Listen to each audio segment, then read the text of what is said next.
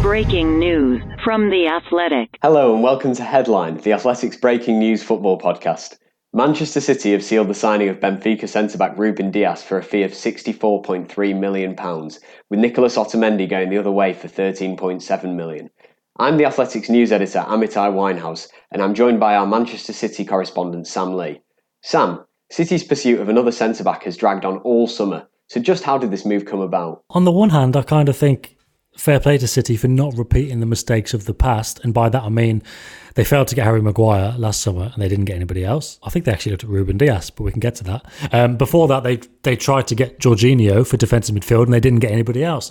And it, it's left them short-handed. Um, so on the one hand, fair play for moving on. And uh, City, City dispute this, the idea that Kalidou Koulibaly at Napoli was their first choice target. But know, I'm confident enough to say that he was or at least you know he's definitely somebody they tried to sign anyway. And it was only three weeks ago, just after the Messi saga came to a conclusion, that they kind of did a, a take it or leave it with Napoli, and Napoli left it. So City moved on, and then even then, I'd said earlier in the summer that they they'd made an early inquiry for Jose Gimenez at Atletico Madrid, but Atletico, even though they needed to sell about 100 million pounds worth of players, they weren't making any concessions. They went no buyout clause. I think the buyout clause is 120 million euros. I think. I think City went back to them again a couple of weeks ago, but they said the same thing.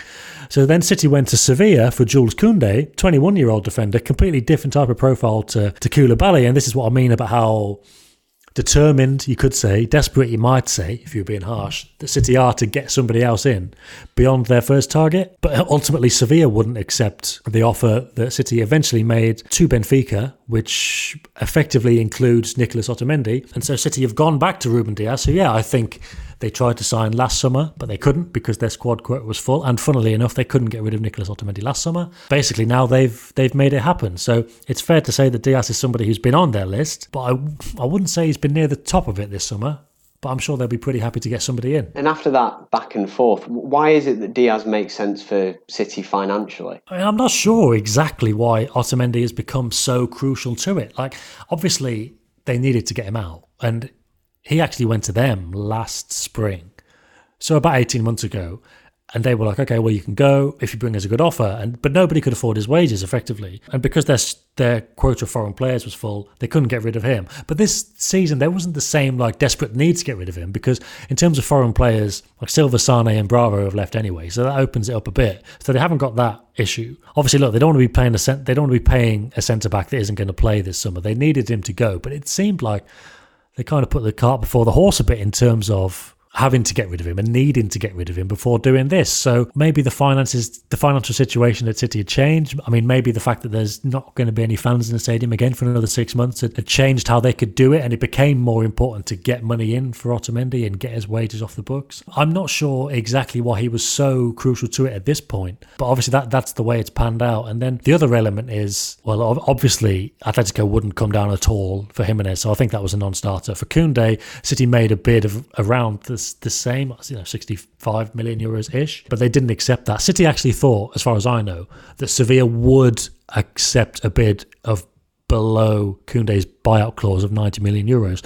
But ultimately, they never did. They didn't want Otamendi. And now Benfica, they're not in the Champions League. I think they've not got financial difficulty, but they, there was an element of them needing to sell. So City basically managed to find somebody in terms of a centre back who they like at a club who were more willing to sell than Napoli, Atletico Madrid, and Sevilla, and also a club that still needed a replacement and would have been happy to take Otamendi. So I suppose it's a bit of a, a perfect storm for City. I, think they're just going to be hoping now that Dias, in terms of his quality, is going to be the right man. And I mean, look, whoever City had signed to play centre back this season, they're going to be busy. And, and obviously, just this weekend, City looked, well, I think it's fair to say, quite weak defensively. Does does Dias slot straight in under Guardiola? Is is that the role he's going to play in the side? Yeah, um, obviously one of the big things after they got Nathan Ake in early on, which is you know good business, but Ake left sided.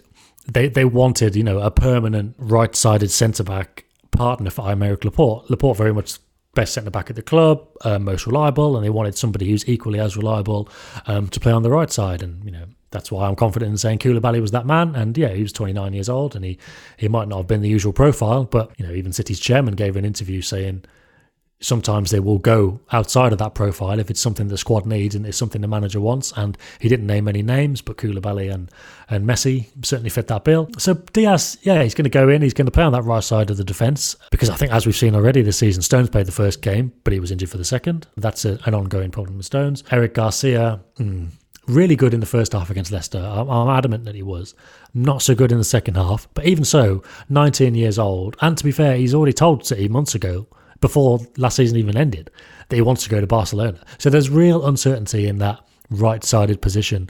Um, Fernandinho now, who was used there last year, back in midfield. Definitely an opening on the right side of the defence, and Dias now as the Hmm, relatively expensive summer signing. Whether however much it costs doesn't really matter. They need somebody there, and I'd imagine he would play the vast majority of, of City City's games as long as he beds in well. And are City going to do any other business in the market, or is this is this the end of their signings? Pretty sure that they're still working on a left back. But it may well be the same situation as with Otamendi because I, I, I know that Alexander Zinchenko has got some offers on the table and that City will sell him if they get whatever they deem to be the right one. Now, I mean, God knows in this market, especially what that will actually be.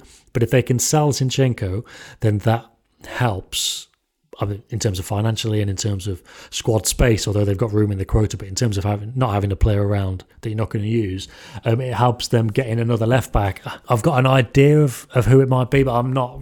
It's not fully hundred percent confirmed yet. Um, but I do think they've they've sped up their plans. They, they were looking at getting a left back in the summer anyway. I think they may have gone cold on the idea, but I think recently they've they've sped that back up and and they may be trying but because of the element of needing to get rid of Zinchenko and then trying to get somebody in the last week we can say that they're definitely still trying but if you're a City fan, maybe not get your hopes up because it's possible, but still very difficult. And then they also had the, basically the same approach with a striker. Unfortunately, I can't say for sure if they're still looking for one and if they're if they're still confident of getting one. My gut feeling is it's unlikely, but obviously, as soon as that changes, I will try to let everybody know. Thanks, Sam. So, Man City are about to reinforce their defence with another big money centre back. You can read more on the deal at The Athletic. Sign up now for just £1 a month by going to theathletic.com slash breaking news pod. That's theathletic.com slash breaking news pod. And you can listen to Sam Lee on The Athletic's dedicated City podcast each week. Just search for Why Always Us in your podcast provider. Thanks for listening.